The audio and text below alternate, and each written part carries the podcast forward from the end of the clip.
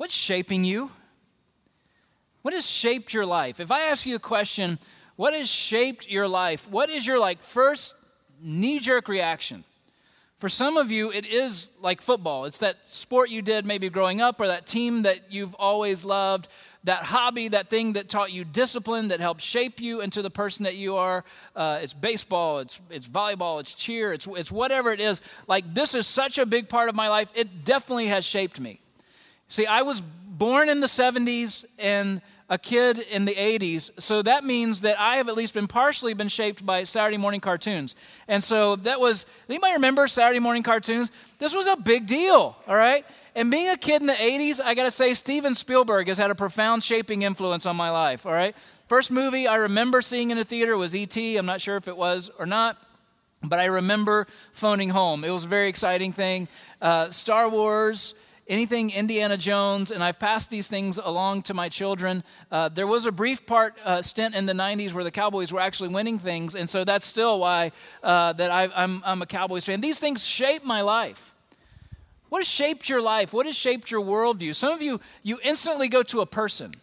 Like, yeah, this, this person shaped me. It's a parent or grandparent. Of course, they play a role, but for some of you, it's a coach or a, a former boss or, or, whatever it is. And for some, it's positive. For, for some, it's negative. And so, what has shaped your life? Let me ask you this way today what is shaping you? What is shaping you today? Of all the things that I just listed, they all have one thing in common, whether it be a, a movie or a book or, or whatever it might be, or a person they all have one thing in common that has a profound shaping impact on your life. And it's words. Words. Words you see, words you hear, words you say have a profound impact on your life. If you were to put together the words you see, hear, and say every single day, you'd come up with a number of around 100,000 around 100,000 words that you see, that you hear, that you say. Some of you are thinking, my spouse has already used their 100,000 today. I'm not sure what I have in store for the rest of the day. Yeah, some of you guys are thinking, or maybe your, you wives are thinking about your husbands. There's no way he says 100,000 words a, a day. I promise you, in one way or another, whether it's words that he sees or words that he hears or words that he says, both internally and externally, there's no way to quantify the internal, but 100,000 words a day. Everything we see, hear, and say has, has a shaping impact on your life. Have you, have you seen the latest TikTok challenge? I haven't. I have no idea what it is, but it's just amazing how that has worked its way into our vernacular. You know why? Because 1 billion people on the planet are spending an average of 52 minutes a day on TikTok. Mm-hmm. Words we see, Words we hear, words we say have a shaping impact on our life. That's mostly for people under 30. Some of you are just learning what that is right now, the whole TikTok thing. You can look it up later. So, for all the old hat people that are on Facebook, let me just let you know how this goes. And I'm one of these people. I'm a contributor, not a critic in, in this moment. 3.2 billion comments or likes on Facebook every single day every single day. And most of them are arguing with each other. It's just it's this amazing thing. But they have what you see, what you hear, what you say has an incredibly profound impact on the shape of your life. What is shaping you today? We are walking through the book of First Thessalonians right now, and I want to make just a, couple of notes, couple references. Uh, Uh, First of all, I want to revisit some things that Pastor Brian said last week as he started us in this new series. Uh, some of you may be surprised that I'm not actually in Scotland today, and uh, or Ireland, as the one person on Facebook wished us really well, uh, said some really sweet things about Ireland. Thank God for that person. Uh, for those of you that, and, and I know her and I'm giving her a hard time. And, uh, but for those of you that, that don't know, two weeks ago, along with Pastor Brian and Amy, my wife and I made the announcement that we are actually uh, leaving Westridge to plant a church in Scotland, Take Hold Church. You can go find out more at takeholdchurch.com. And, uh, and yeah. Appreciate people clapping that I'm leaving. That really means a lot. No, I'm just kidding. No, thank you for that. It's been so encouraging. I got to tell you, the way that this church has responded has communicated one of two things either you're really excited that we're leaving, or uh, that you are launching us out. And we feel very launched in this moment, and we really believe we need to be for what God uh, has placed on our hearts and for the vision that He's given us, not just for one church, but to be a church that multiplies other churches. And so, for those of you that have, that have given or just signed up to receive emails from us and stay in touch, because we're family, this just means the world. And so I, I, just cannot thank you enough. And you can go to takeholdchurch.com if you haven't done that yet and, and find out more. But in the meantime, you're stuck with me for a little while longer until the end of the year. And so I get the privilege of taking us further now in this series on First Thessalonians. Pastor Brian started us out last week, and there's some things that, that he said about what it means to be a church with the right stuff. A church, the New Testament ecclesia. It's this group of set apart, called out people acting as a family and seeking to fulfill God's purposes in the world. That's who we are today. We are a group of called out people. We've been set apart to accomplish and fulfill God's purposes in the world. How many of you know that we disagree about some things in this room, right? There are some things in this room that we disagree about. Sitting on the row with you this morning, and you may you may be uncomfortable right now, is somebody who voted differently than you. I just want you to know that. They're in the house, they're in the room. Some of you want to deny it, not believe it's possible, that they can't know Jesus, but they do. All right? There are both Georgia and Georgia Tech in the house today, all right? And Georgia Tech won yesterday, so they're all in church today, and they haven't been here in a while. So welcome to the Yellow Jacket people we're so glad you're here. We've got people all different shades and stripes and backgrounds and all kinds of things, but we are a family.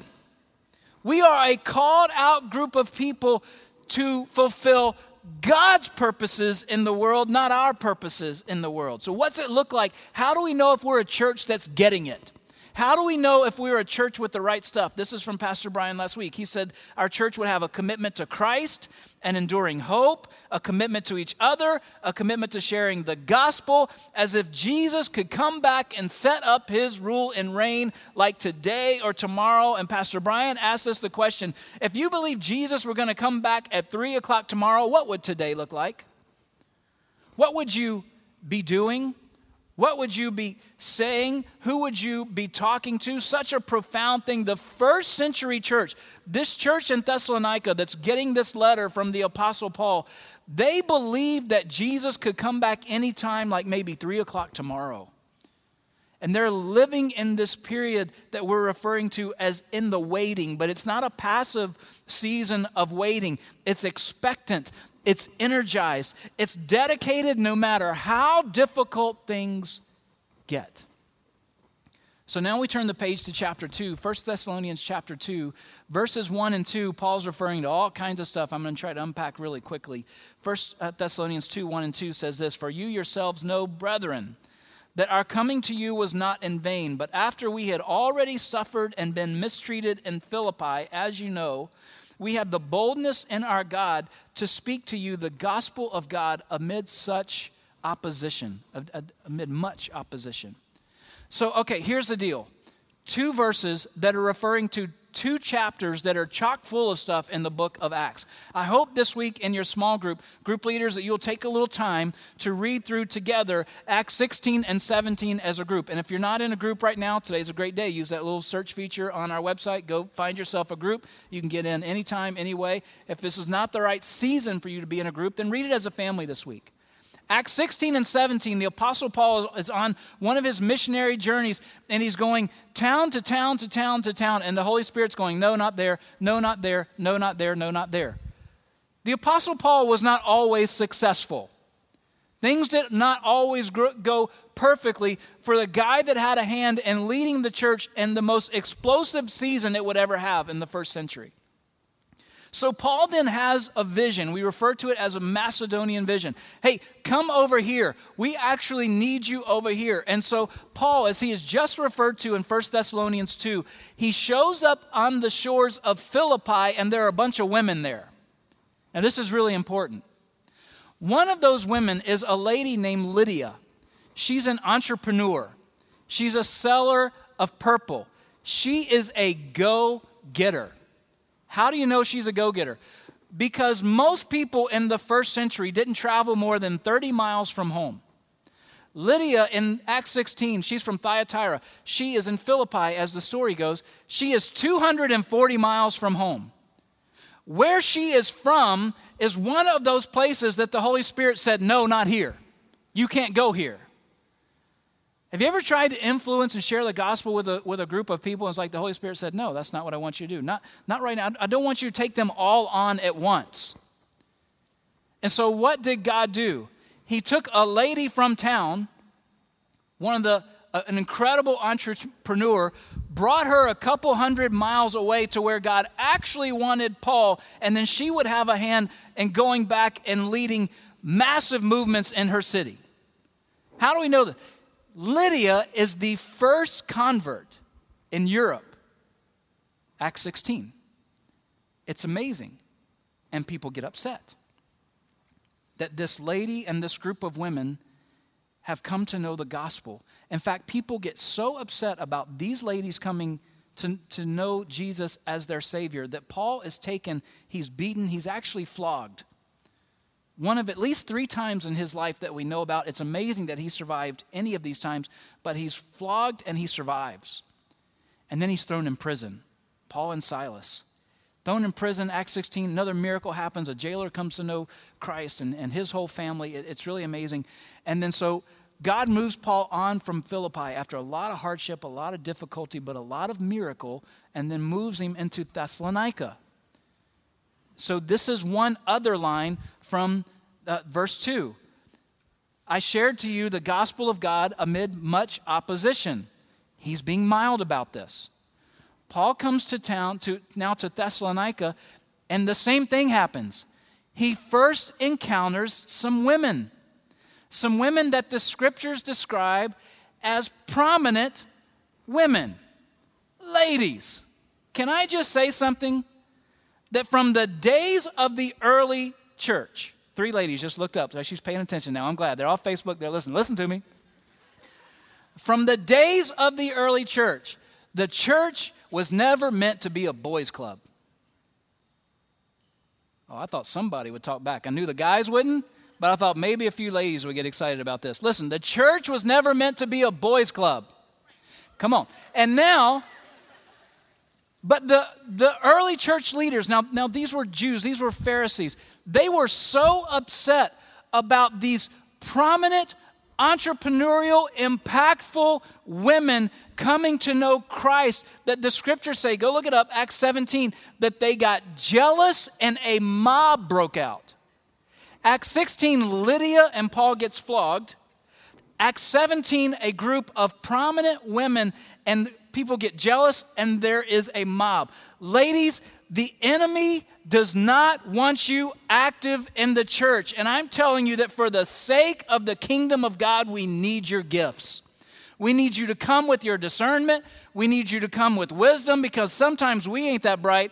We need you to come with your persuasion because you can do things and lead things in such a way that you can advance the kingdom of God. Ladies, this is not a boys' club. This is a place for you to come and give everything you've got to advancing God's church on the move. Some of the greatest leaders in our church. Some of the greatest leaders in our church are women. The gal that leads the most volunteers in this church, or it's a gal that leads the most volunteers in this church. I call them all gal, don't be offended. It's just we're, we're, we're all friends. It's Christy Meldrum. She leads more team members than anybody in this church. She's a phenomenal leader. Carla Davis is a phenomenal leader. Singa, phenomenal. Ruth, phenomenal. I could go. Now I'm leaving people out and I'm making people mad. We've got a lot of great women leaders in this church, and we want them to bring everything they've got. And guys, don't you be intimidated by this. If God puts her in authority, then you just lock shields and you follow along. You really do. And you bring everything you've got with you, too. It was such a big deal, and I'm sure we're over this now. it was such a big deal in the first century that a mob broke out, went to the house of a guy named Jason where Paul was staying. And when mobs come together, bad things happen. This was not a peaceful protest. They're trying to kill him. And God's able to slide him out the, the back door and move him on to another town. That is Philippi and Thessalonica, where we're studying about. Paul comes into Thessalonica with the stripes of the flogging on his back. And then a mob tries to stop him, tries to stop what is happening. That's the opposition. That's what he is going through in this time. And then he picks up in verse 3. So just quick, that he, he expects you to know the story. He says, For our exhortation does not come from error or impurity or by way of deceit, but just as we have been approved by God to be entrusted with the gospel, so we speak not as pleasing to men, but God who examines our hearts. For we never came with flattering speech, as you know, nor with a pretext for greed, God is a witness, nor did we seek glory from men, either from you or from others, even though as apostles of Christ we might have asserted our authority. I could have walked in and said, I am the apostle Paul. Y'all, come on. Could have done that. Y'all know the position that I've got. He said, but we didn't do that. He says, rather, rather, Paul in verse 3, do you notice? And I love when we go kind of verse by verse through a book, so much comes, comes alive. Paul says, Did you notice? Listen, I'm, I'm not deceitful, I'm pure hearted, I'm an open book. Paul says, Y'all know I'm not that great a speaker. You've heard me speak. He says, I'm not in it for the money. God knows that. I'm not here for the accolade or the applause. I'm not here for the platform. I'm not here for the likes. I'm not here so you can repost my video or my tweets or anything like that. I am here on a mission. I don't care what anybody thinks or, or says about me. I am here to present the gospel of God to every single one of you. He's got a boldness about him. He's got a boldness that honestly, at times I envy. But where does his boldness and his transparency come from? It comes, as he says, from the fact that his motives in ministry have been so purified that he doesn't really care what anybody else says or does. Let me ask you a question today. And I know this is like a Captain Obvious, redundant question, but I want you to take it in as if you would actually answer this question. Do you want to be all that God has made you to be? Do you want everything that He has for you in your life? Do you want others to recognize God in you? Do you want others to recognize Jesus in you? If other people recognize Jesus in you, let, let me just give you a, a term, a little bit of a moniker today. You would be a spiritual leader. You say, no, no, no, that's, that's the pastor. No, no, no. Leadership is influence. Every single one of you have influence over somebody. Every single one of you have the ability to have a shaping effect on somebody else's life. Do you want God to unleash everything that He has for you? Do you want your neighbors and coworkers to recognize you as a spiritual leader? Do you want to be recognized as a spiritual leader just in your home? It's not found in sounding smart or in being the best talker in the room. Rather, the boldness and courage you need is found in transparency and vulnerability because your motives have been purified before God. Now, this is, this is tough stuff. Transparency and vulnerability because my motives have been purified. In Ephesians 3, Paul says, I can have boldness and confident faith that can endure any tribulation because I have been on my knees before the Father. Too many people too many Christ followers. Lack confidence and boldness because we know that there is something on the inside that's preventing God from having his will and way in our life there is something that we are holding back, whether it's sin or doubt or fear. There's something that we're holding back that's preventing him from having his will and his way and doing everything that he wants to do, accomplishing everything that he wants to accomplish in our lives. And I'm telling you, today is the day I am calling you out. Let nothing hold you back. Let God have his will. Let God have his way. I, I, get envious sometimes of the leaders in Scripture. I get envious of some of the things they pray. I get envious of, of King David's life in the, in the early days before things went off the rails a little bit. David, he prayed some bold prayers. And we read the Psalms, and a lot of times we read them too nice. Don't read it nice. Read it the way David said it. God, answer and do not delay. That's a psalm. Answer me when I call. You have said that to your teenager. But have you said it to God? God, answer me when I call. Don't you decline this call. I need you right now. God, why do you hide yourself? Why do you stand so far off? I'm watching the body language in the room. I'm watching some of you bristle like, you don't talk to God this way. No, this is His Word. This is how people talk to God when their motives have been purified and there's nothing between He and me. God has, God, would you show yourself strong? Oh God, who have acted on our behalf. God has rewarded me, David said, according to my righteousness. Wow. I want to be able to pray that. God has rewarded me because my walk is blameless. Because he knows it all and it's all been confessed. There's nothing between He and me. Listen, I know that salvation is a work of grace, and I know that every day of my life I need grace, but I want to see God do miracles. I want to see Him accomplish a greater work through me than I can think up on my own. And in order for that to happen, I need to have the ability to stand boldly before Him and say, You know it all, you've purified it all, I'm blameless before you, so God, don't hold back. God, don't hold back. And there are a lot of Christians who cannot pray, God, don't hold back, because you're holding back.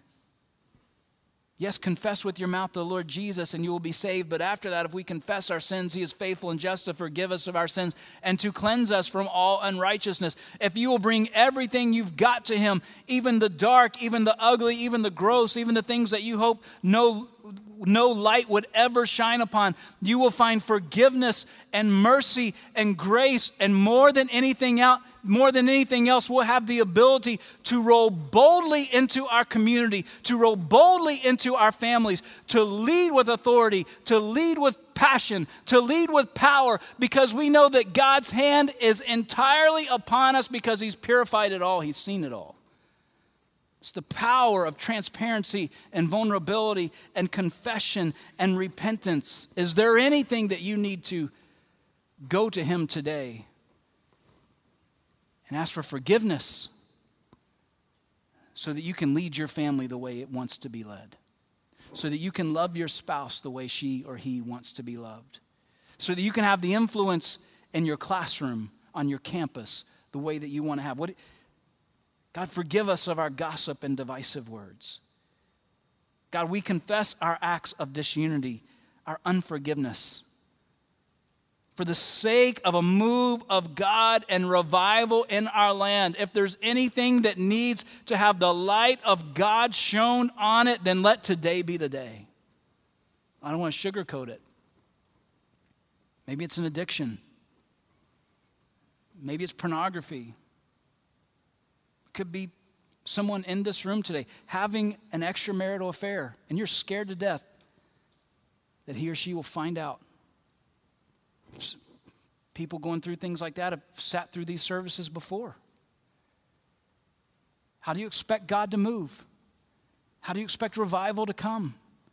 How do we expect God to really use us as a church in the way that we desire to be used and the things that we want to see Him do while we're holding any of these things back? I had a guy send me a text in between services. He said, he said That was me. That was me. And, he, and I'm not, I'm not going to use any details. I'm not going to use his name or anything. He just, man, his, his screw ups were pretty profound. And we're not bringing anybody up on stage today. We're not, we're not asking that you like say, hey, yeah, that's me. But I'm saying, listen, God's got more for you than the sin in your life.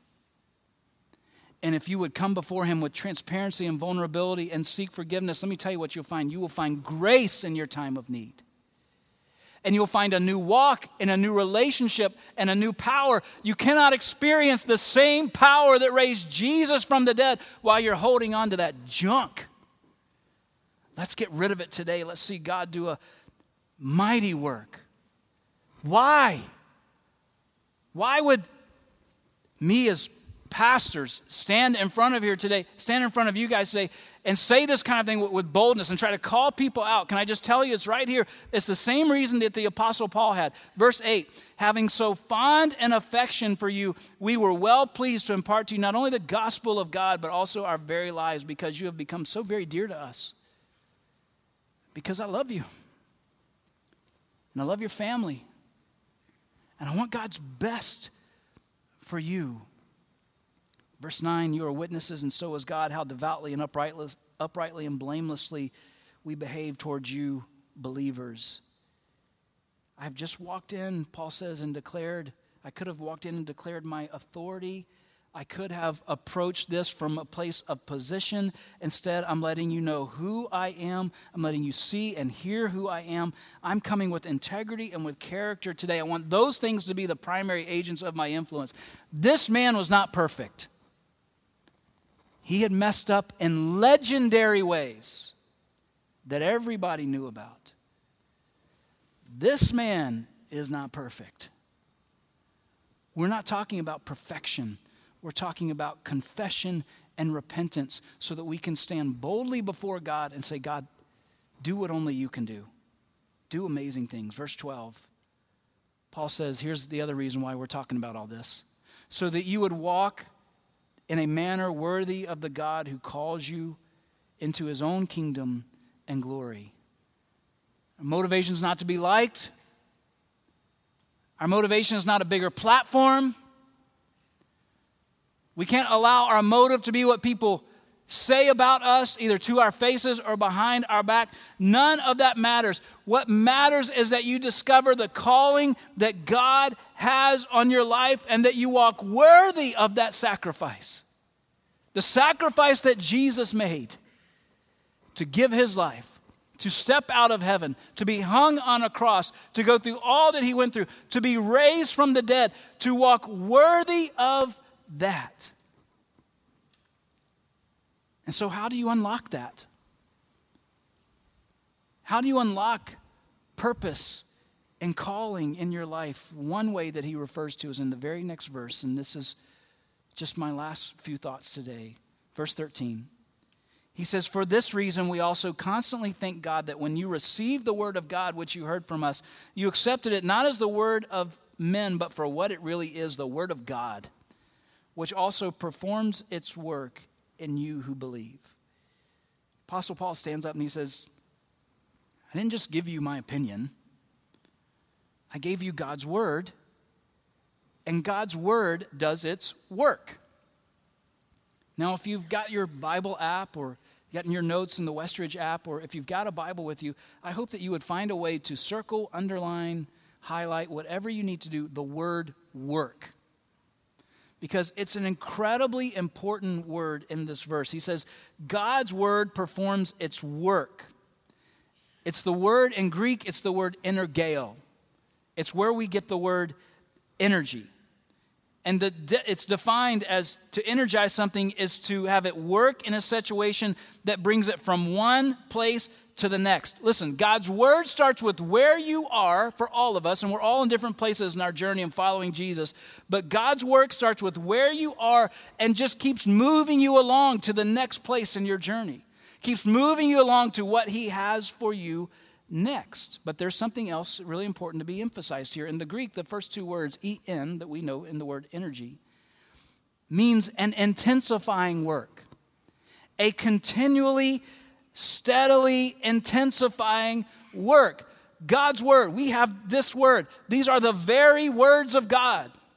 The living words of God on a page, living and active, sharper than any two edged sword. That means that God still speaks. And when you open it, it challenges you and convicts you and encourages you and feeds you and empowers you and equips you to move forward in your journey. If you were raised that this is something you're supposed to check off a list every day, you're missing out. If you were raised with rules based Christianity, in other words, religion, if you were raised that this book is nothing more than a checkbox on your to do list every day, you are missing out. It is living, it's alive, it's active. And when you put it to work in your life, it does an incredibly intensifying work. It's part of what God uses to take you from where you are to where He wants you to be. But we don't read it just to check the box. We read it to allow it to speak because what you see and what you hear and what you say have a shaping effect on your life. So, what are you listening to? Who are the voices that have your attention? A lot of them are, are unavoidable. They're teachers, they're bosses, they're classmates, they're coaches. They are going to get some of those 100,000 words every day. And words have such power. What about the people who live in your house? When you walk into a room, when you walk into a small group, when you walk into your living room, when you walk into your bedroom, wherever you walk into the words that you use they have a they have such power they have a shaping impact on everybody that you come in contact with but they are also shaping you proverbs 18:21 says death and life are in the power of the tongue in your house in your marriage to your kids to your friends are you speaking criticism or encouragement? Are you building up or tearing down? Are you speaking with faith and optimism or doubt and pessimism. Whenever you walk into a room, the words that you speak have the power to shape hearts and minds of the people in that room. Jesus in Luke 6:45, he said that our mouth speaks what fills our hearts. Listen, we know we've got all the sayings garbage in, garbage out. We know how important it is that we filter what comes into our lives. We know how important it is that we guard against what we see and what we hear and that we're careful and mindful about how those things are impacting us. But what I want you to hear today as I close is that what you say is shaping you. What you say is shaping you what you say to others, what you say to yourself, and what you say to God. What, you know, worship has a shaping impact on our lives. It's not meant to be just a, a Sunday thing.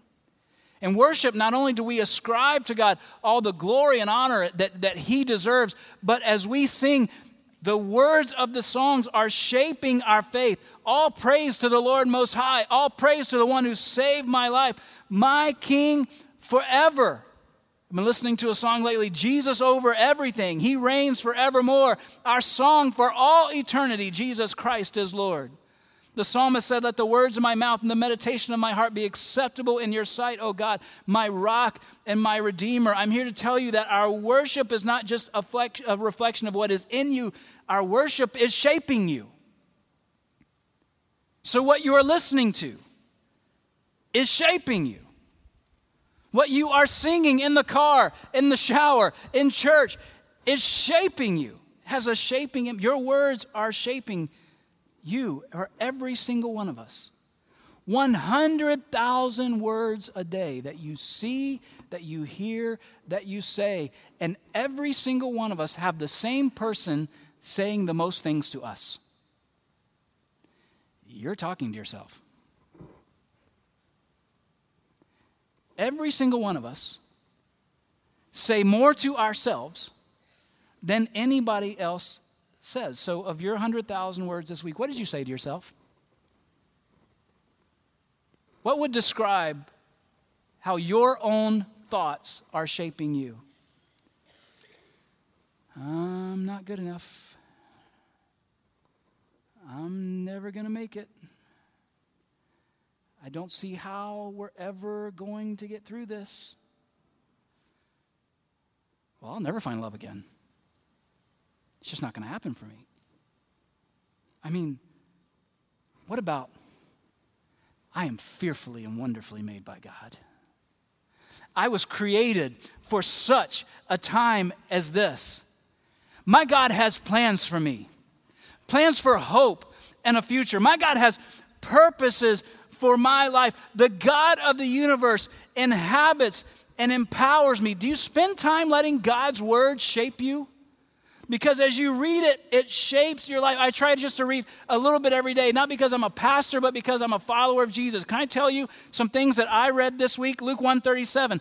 Nothing will be impossible with God. Let that shape your life. shaping my life. Nothing will be impossible with God. Psalm 67 7.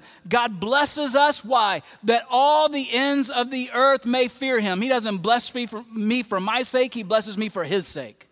That is shaping my life. The Word of God is shaping me. I'm not checking off a box, I'm creating space for the living, active, very words of God on a page to do a work shaping my life. I love what David says, Psalm chapter 18 My God turns darkness into a light. Listen to this little guy. With this help, I can crush an army and scale a wall. Is it any wonder he's a giant killer? You want to be a giant killer? You watch what you are saying to yourself and you eh, create space for God to speak power into your life. When was the last time you spoke such a truth of God with boldness in your life that it scared you? I mean, come on. Somebody ought to get excited. Speak such a truth in your life that it scares you. If you, listen, one person has got faith today. I'm so excited. They get a couple of, listen, if you haven't prayed a prayer recently that scares you, you're not doing it right.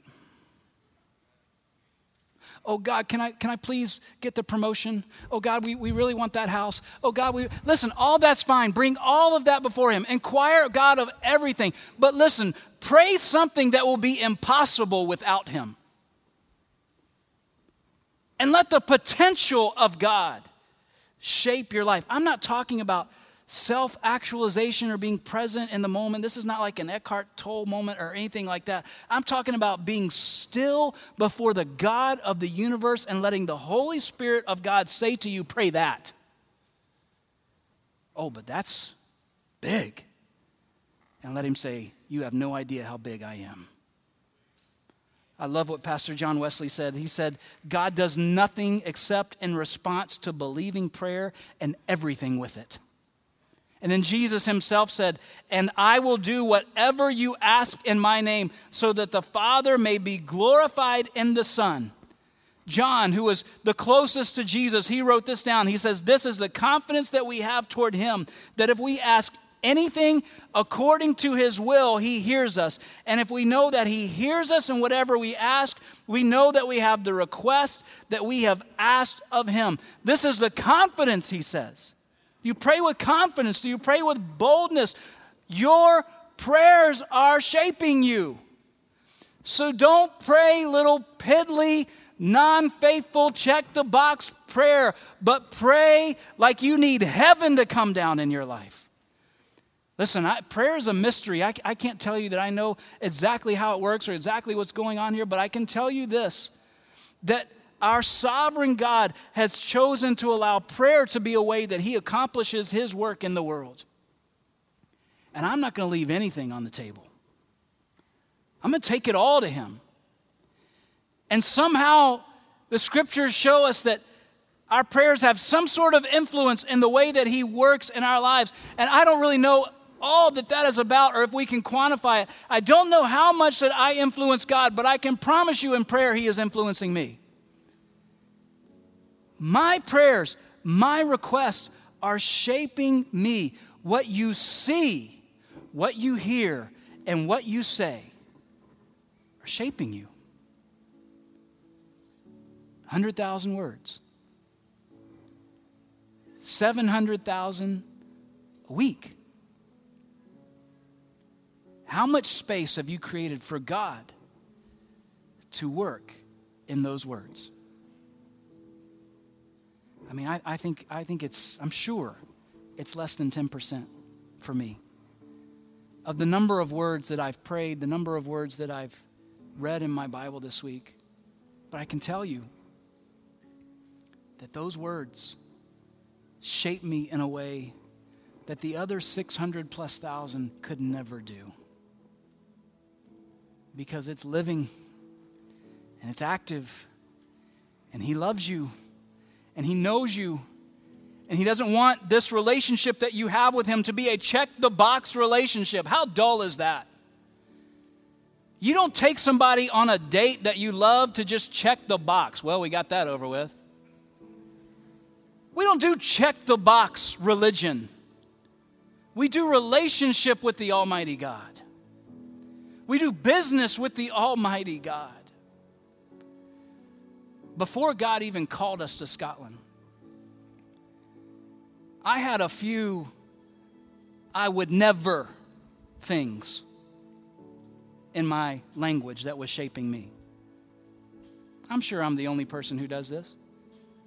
God, I would never.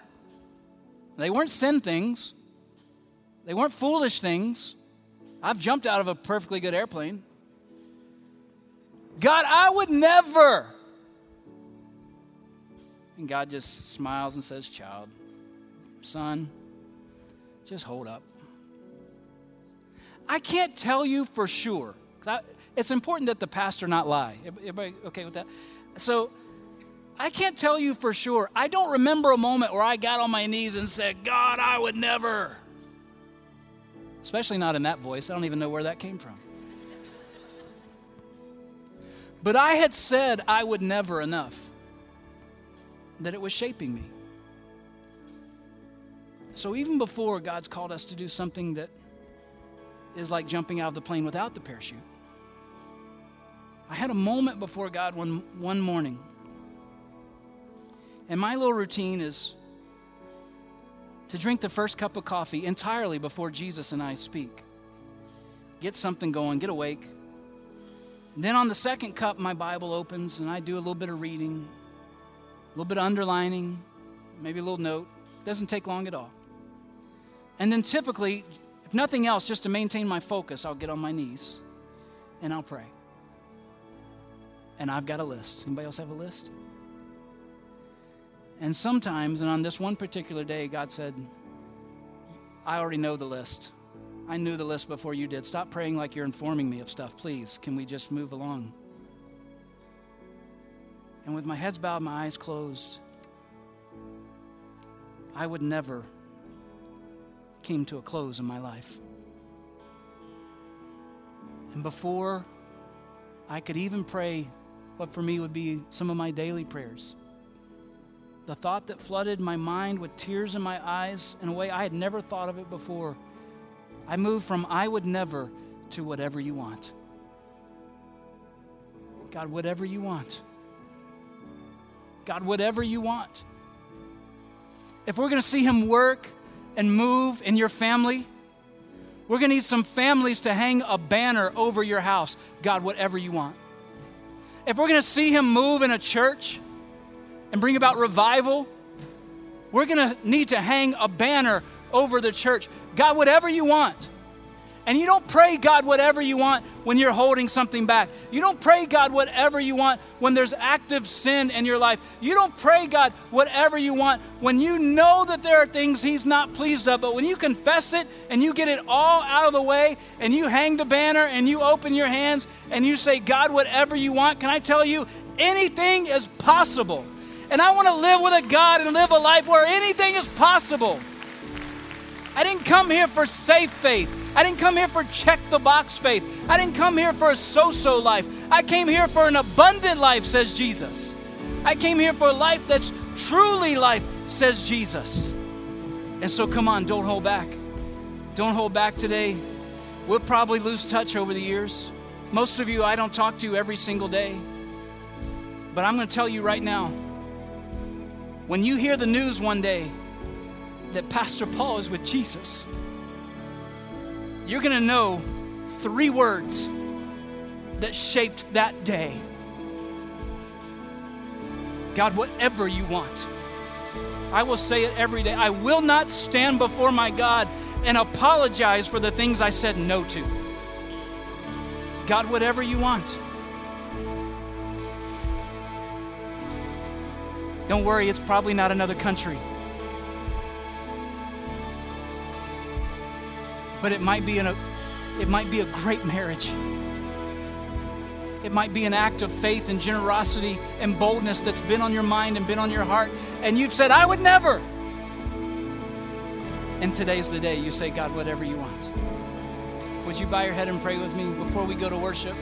Before we ascribe to Him what He's due, before we allow it to shape our lives, can I just say, child of God, today, if there's anything in your life today that you need to remove, that you need to confess, would you do it and please don't hold back? If you hold back from Him, you leave Him no choice but to hold back from you.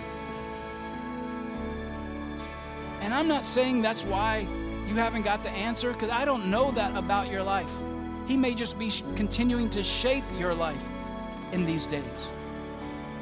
But if you know it's there, I don't have to convince you. This is not hide and seek. If there's sin in your life, let's get it out. Don't leave the room. Don't leave the room. You may be terrified of light being shown on that thing. You may be terrified of the people in your house finding out what you have been hiding. Can I just tell you, it will be so much better for you and for them if you will let the light of God burn and purify that out of here today. Don't hold back. Don't hold back. And if you need to pray today, whatever you want, those were my words. You might, you might have your own words. Maybe you can use those, whatever it is. Don't pray unless you mean it, trust me. Because you just don't know what He might say. If you pray, God, use me, I hope you like being used. Because He'll do it. And it's worth it. Let's walk worthy of it. Let's walk worthy of it. Children of God, let's walk worthy of it. God, have your will and have your way. Do what we didn't expect today. You are great. In Jesus' name. Thanks so much for tuning in for today's message. If you want to dig deeper into what you just heard, consider checking out our Next Steps podcast. Every Monday, we'll have a practical conversation surrounding Sunday's message and talk through how we can apply it to our daily lives. Along the way, we're going to tackle other tough questions and topics that will help strengthen your walk with God. Whether you're new to the faith or you're a longtime follower of Christ, there's a next step to take in your own story. Just search for Westridge Church Next Steps Podcast wherever you get your podcasts or visit westridge.com backslash podcast.